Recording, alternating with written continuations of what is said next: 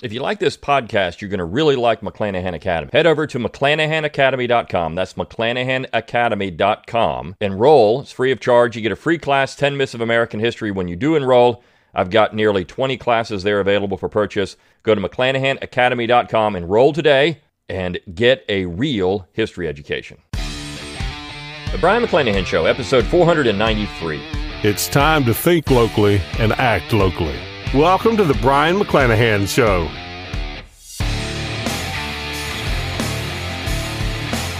Welcome back to the Brion McClanahan Show. Glad to have you back on the program. Very glad to be here. Don't forget to follow me on Twitter, like my Facebook page, and subscribe to my YouTube page where you can watch this podcast.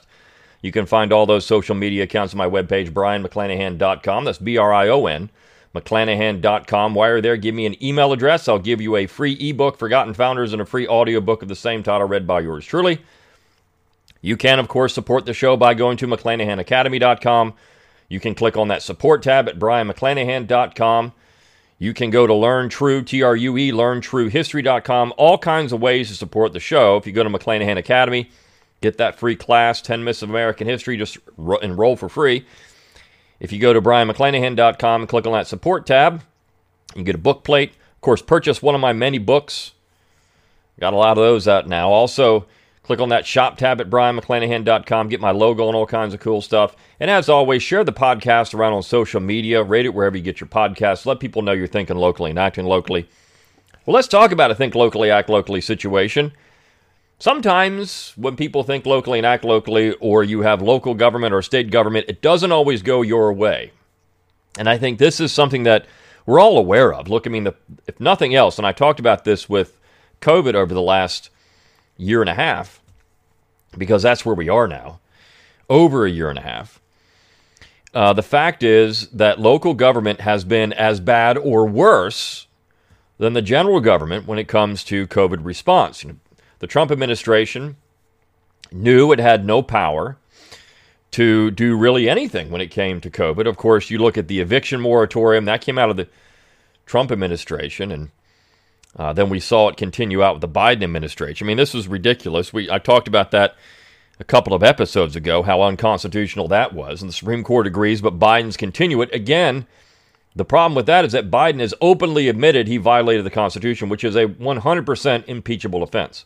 But you look at Cuomo, who has now resigned, his response to the pandemic, which was to put old people in retirement homes so that they were around the virus and, of course, could contract it more easily. And many of them, unfortunately, uh, died.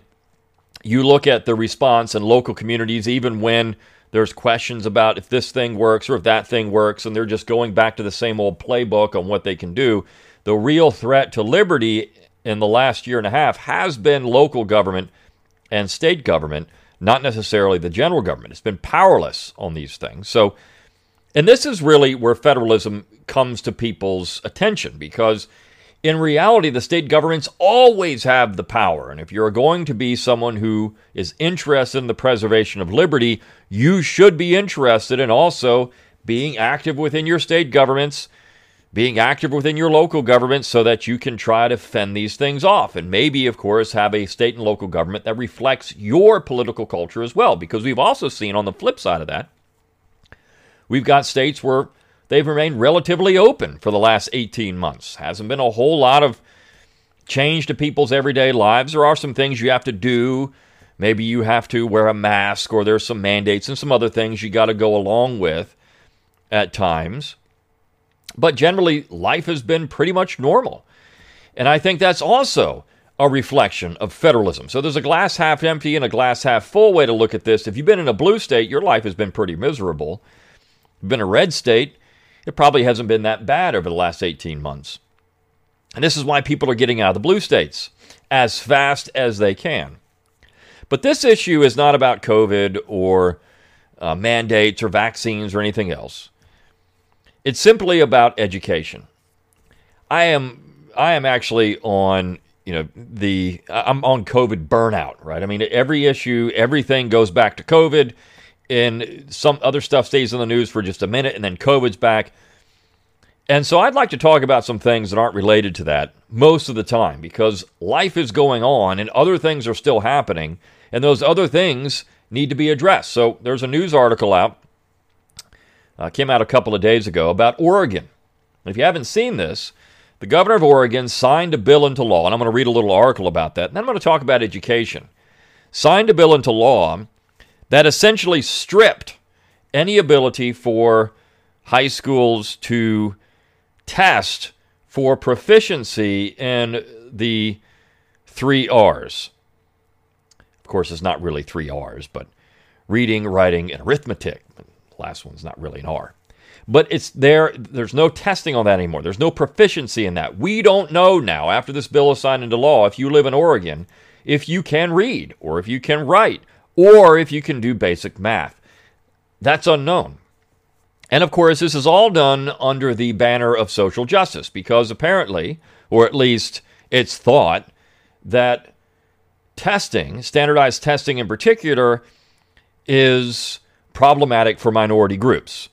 Of course, what's never listed in that is if, if Asian Asian Americans are considered minority groups, they score higher than anybody else. They do just fine. So this is seen as a problem for some groups, and so to get rid of the problem, you just get rid of the testing. I mean, it's an absolutely idiotic way to address the situation. And I'm going to read the article about it, but it, this is this is the point. So let me get into this. It said Governor Kate Brown, oh, I'm sorry, an Oregon high school diploma does not guarantee that students who earn it can read, write, or do math at a high school level. Governor Kate Brown dropped the requirement that students demonstrate they have achieved those essential skills by signing Senate Bill 744 into law. She declined again Friday to comment on why she supported suspending the proficiency requirements, reported Oregon Live. The bill was not entered into the legislative database until July 29th, the department from the standard practice of updating the public database the same day a bill is signed. A departure, I'm sorry.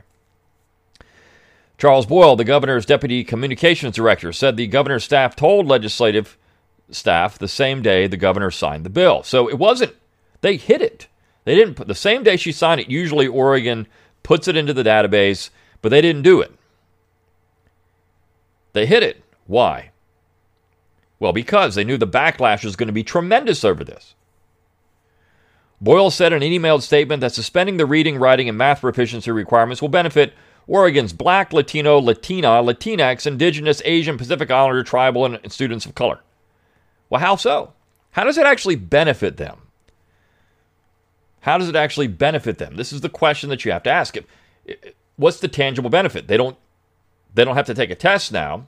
Does that mean that they're going to be better students? Does it mean that they're going to have better success? Does it mean anything? No, it just means that they're not taking the test, and so there's no measurable way to figure out if these students, any students, are proficient in these things. Doesn't matter who you are, we can no longer tell if the students coming out of Oregon are proficient in these basic things. So, in reality, what colleges and universities around the United States to do is say we're no longer going to take students from Oregon because we can't tell if you're going to be proficient. I mean, what does a grade mean? It doesn't mean anything. We all know there's grade inflation. So just because you made an A or a B or a C doesn't mean anything anymore. We don't know if you can actually do these things because there's no standardized testing. They're proficiency tests. Now, of course, they could take the SAT or the ACT,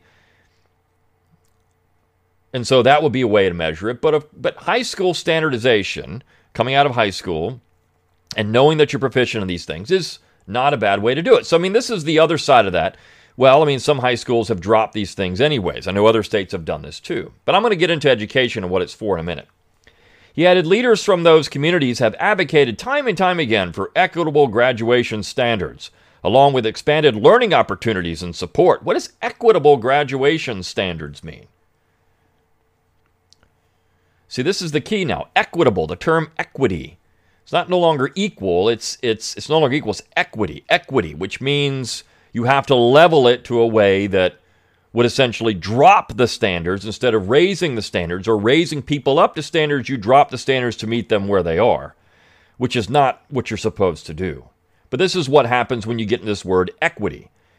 You end up lowering things instead of raising people up to those things. Lawmakers did not pass any significant expansion of learning opportunities or support for black, indigenous, and students of color during the 2021 legislative session. Democrats in the legislature overwhelmingly supported ending the long time proficiency requirement, while Republicans criticized it for lowering academic standards. A couple of lawmakers crossed the party lines on the votes. Well, this is exactly, I mean, the Republicans are right on this. This is exactly what's happening here. They're just getting rid of it because people couldn't reach the standards. So just get rid of the standards. And hey, everybody's great. Now we're all equal again. No standards. Proponents said the state needed to pause Oregon's high school graduation requirements since 2009, but suspended during the pandemic until the class of 2024 graduates for leaders to re examine its graduation requirements. On, that was a bad sentence there. Recommendations for new standards are due by September 2022. Oregon, Oregon education officials have long insisted they would not impose new graduation requirements on students who have already begun high school. New requirements not take effect until the class of 2027. That means at least five more classes could graduate without demonstrating proficiency in math and writing. Much of the criticism of the graduation requirements was targeted at standardized tests. Oregon, unlike many other states, did not require students to pass a particular standardized or test or any test at all. Students could demonstrate their ability via five different tests or complete an in depth classroom project judged by their own teachers. No notification went out regarding the governor's signing of the graduation bill. All right, so they already didn't have standardized tests, so what is all the, the hoopla about, anyways? But the real question comes down to this what is education for? One of the beautiful things about Western civilization is the growth in education. It has been the reason why the Western world has excelled over all other societies and civilizations in the history of the world because of the drive for excellence. It started with the Greeks in many ways, uh, Athens as the school of the Hellas, but also as all these other societies, Romans, and then into Western Europe, and of course, even Eastern Europe, you had this push for excellence. It didn't mean everyone achieved that. In fact, throughout much of Western civilization, it was the exceptional that was celebrated because it was exceptional. The Athenians relished the fact that they had so many brilliant people they were so good at so many things, and they looked down their nose at everybody else because you just didn't have it. And that was okay. And this could be said for just about anything else. We, ex- we wanted elitism. The founding generation called it a natural aristocracy. Of course, as you get an artificial aristocracy and thrown into this, and then you start seeing some problems with that. I mean, the reason we had, you know, Charles the Hexed as king of Spain, for example, is because he was born into it. The man could barely even speak. That speaks to the problem of an artificial aristocracy, but a natural aristocracy. Those who are naturally talented and excel, this is something that in the Western world we've always, always championed. Now, of course, there's been hiccups in this. There's been times that people have been relegated to different places because it was just assumed they couldn't do something. So we've gotten around, we've gotten beyond that in the Western world. We want the best of the best.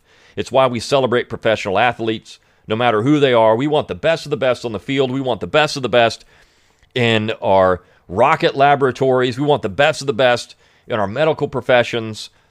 If you're having open heart surgery, you're going to go to the best heart doctor in the country if you can. These are the things you want to do. And in order to do that, you have to have a rigorous and challenging education system. But it's not just about that. One of the things that education, if you go back and look at the Renaissance, and the expansion of education during the Renaissance and the move for a liberal arts education. It was to create better citizens. And the way to do that was to get involved in teaching some of the soft subjects like poetry and history.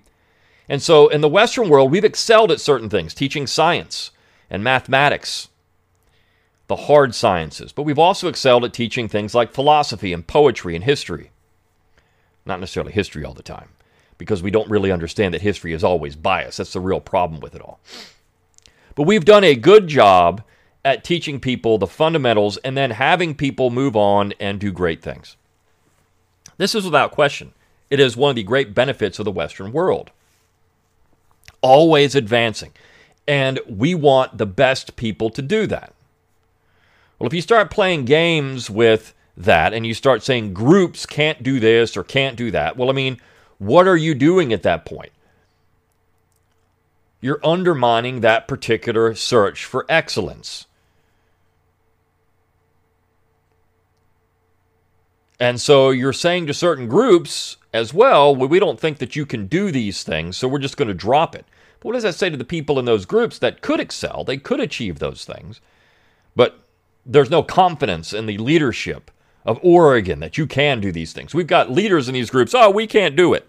It's victimhood and it's equity, and that's the real issue here. It is a drive for mediocrity. America, in its education, has become, in so many ways, a society that drives for mediocrity. We have celebrations for athletes, signing day, all these baseball players, football players, across the board. We're going to have these big tables set up. Where are the tables for the people that are the nerds that go out and are making uh, you know straight A's and they've gotten perfect scores on their ACTs or SATs and they're going on to these great institutions. We don't celebrate that stuff as much. If this was Athens, they would. They would celebrate the athletes and they would also celebrate the great intellectuals. And that's something that we're missing in society. Why? Because education has become simply a means to an end for most people, it's training, which you don't really need. And so, because of that, it's a diploma, it's a piece of paper, and then you go and try to figure out your way in this, anyways. So, the question is what is the purpose of education? And I want to go to an essay that Richard Weaver wrote.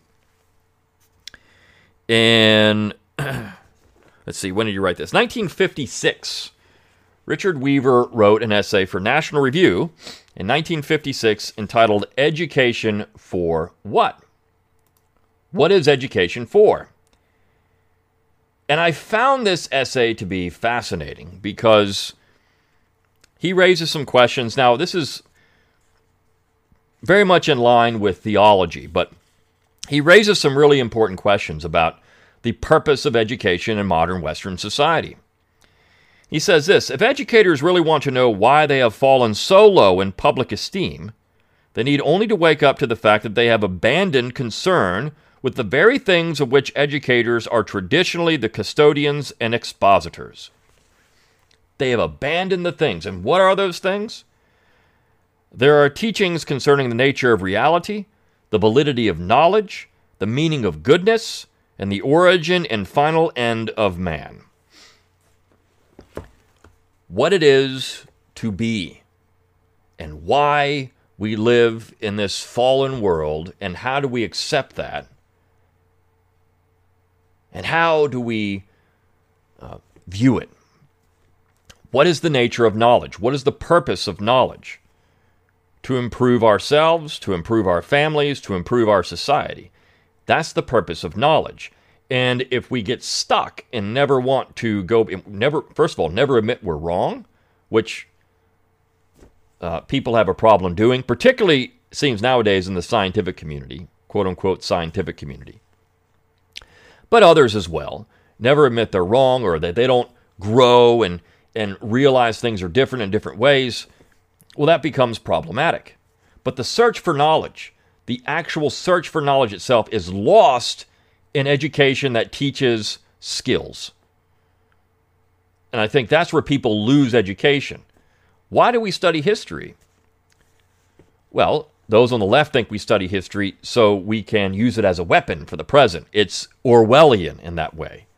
But in reality, we study history for knowledge, to understand, to understand the past, to understand we are still continuous with those people.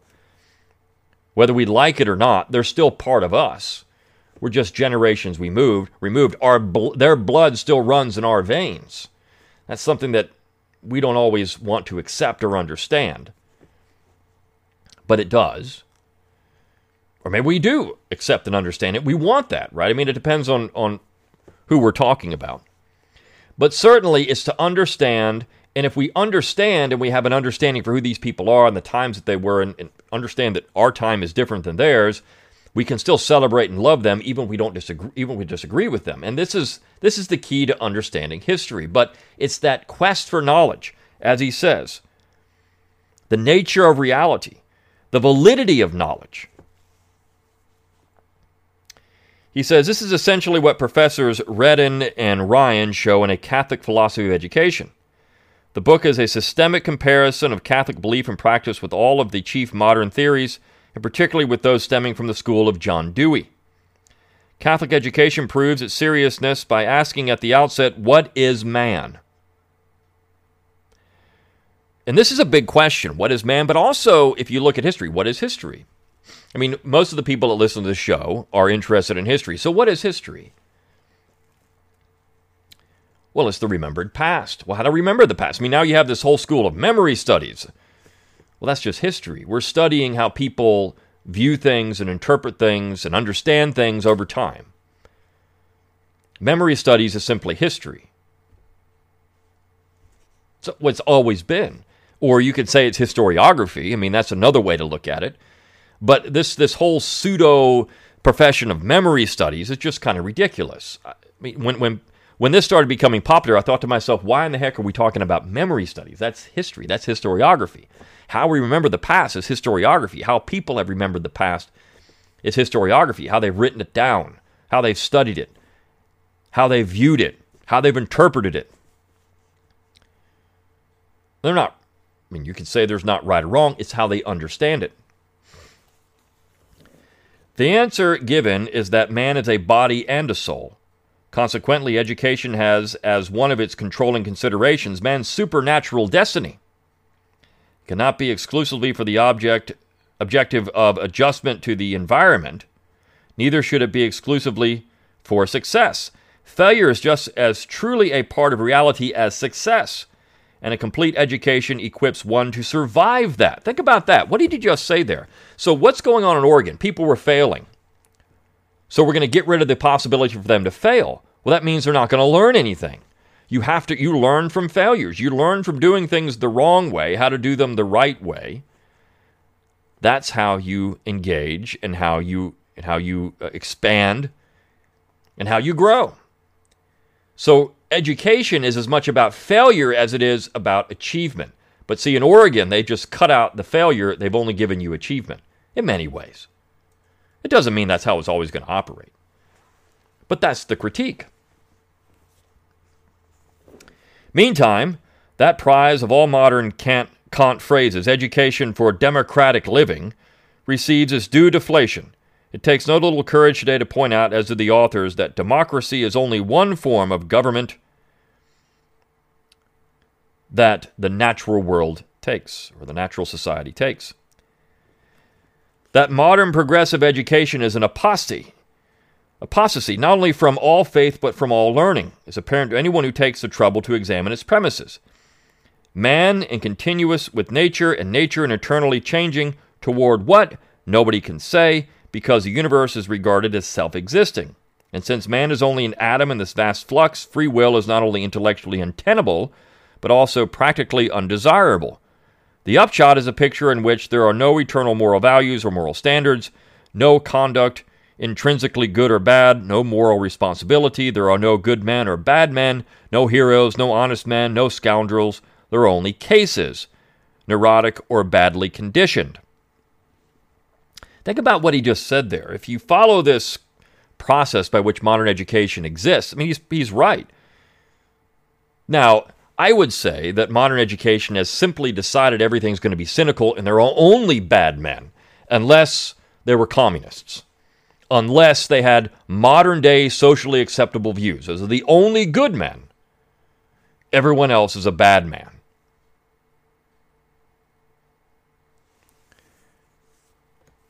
Well, having dug himself into a hole that deep, how is man ever going to get out? More than 30 years ago, Irving Babbitt wrote Under certain conditions that are already partly in sight, the Catholic Church may perhaps be the only institution left in the Occident that can be counted on to uphold civilized standards.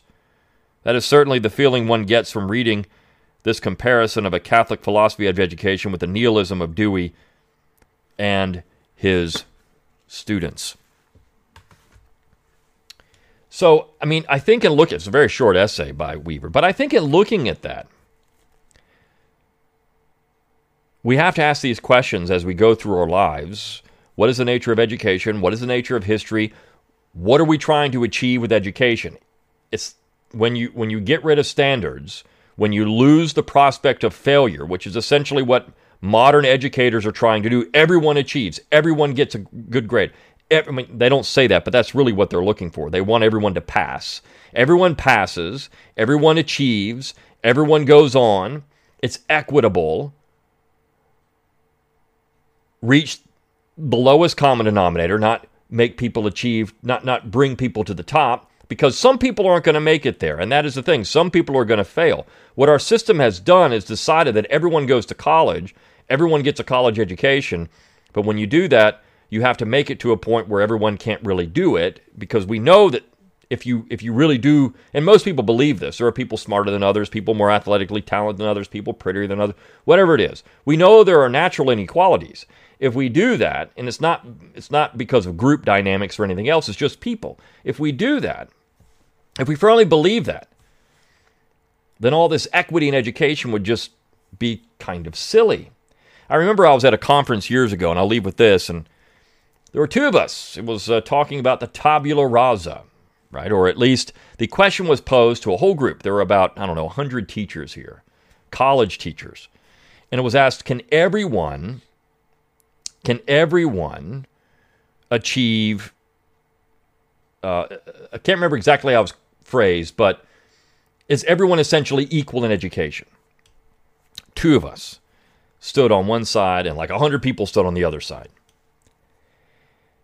Because I've always firmly believed that yes, there are people that everyone has a talent somewhere, and you got to find that. But it may not be in education, and traditional education. It might be in something else. And as a society, we should be trying to maximize those talents, the people that they have, and not forcing every a round peg into a square hole at times, or whatever the case may be. We need, or square peg into a round hole, whatever it is. We need to understand that people have natural talents and try to capitalize on those talents. Jefferson, of course, was interested in getting everyone a rudimentary education, and that was great. But then he also, people miss this about Jefferson, the elite would move on. But everyone else would simply have, they'd be able to write, they'd be able to read, and they'd be able to do basic math. And that's really all they needed. And if you think about most in society, that's what most people do. They have basic math, they can read, they can write. Most people can't do much else when it comes to advanced thought. So you still have the elites moving on. But we still should be able to see if they these people have achieved that. If they haven't, well, I mean, then there's the failure aspect, which is what Weaver brings up.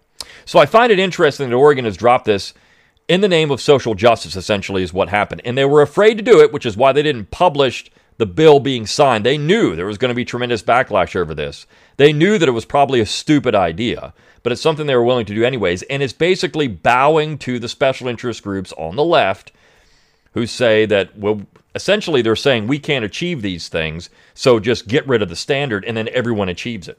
That's graduation equity, which is a way of saying that uh, we don't really want to have any standards whatsoever. We just want everybody to graduate. Everybody gets a trophy. It's Participation Trophy 101. All right. Hope you enjoyed this episode of the Brion McClanahan Show. I'll see you next time on the next one. See you then.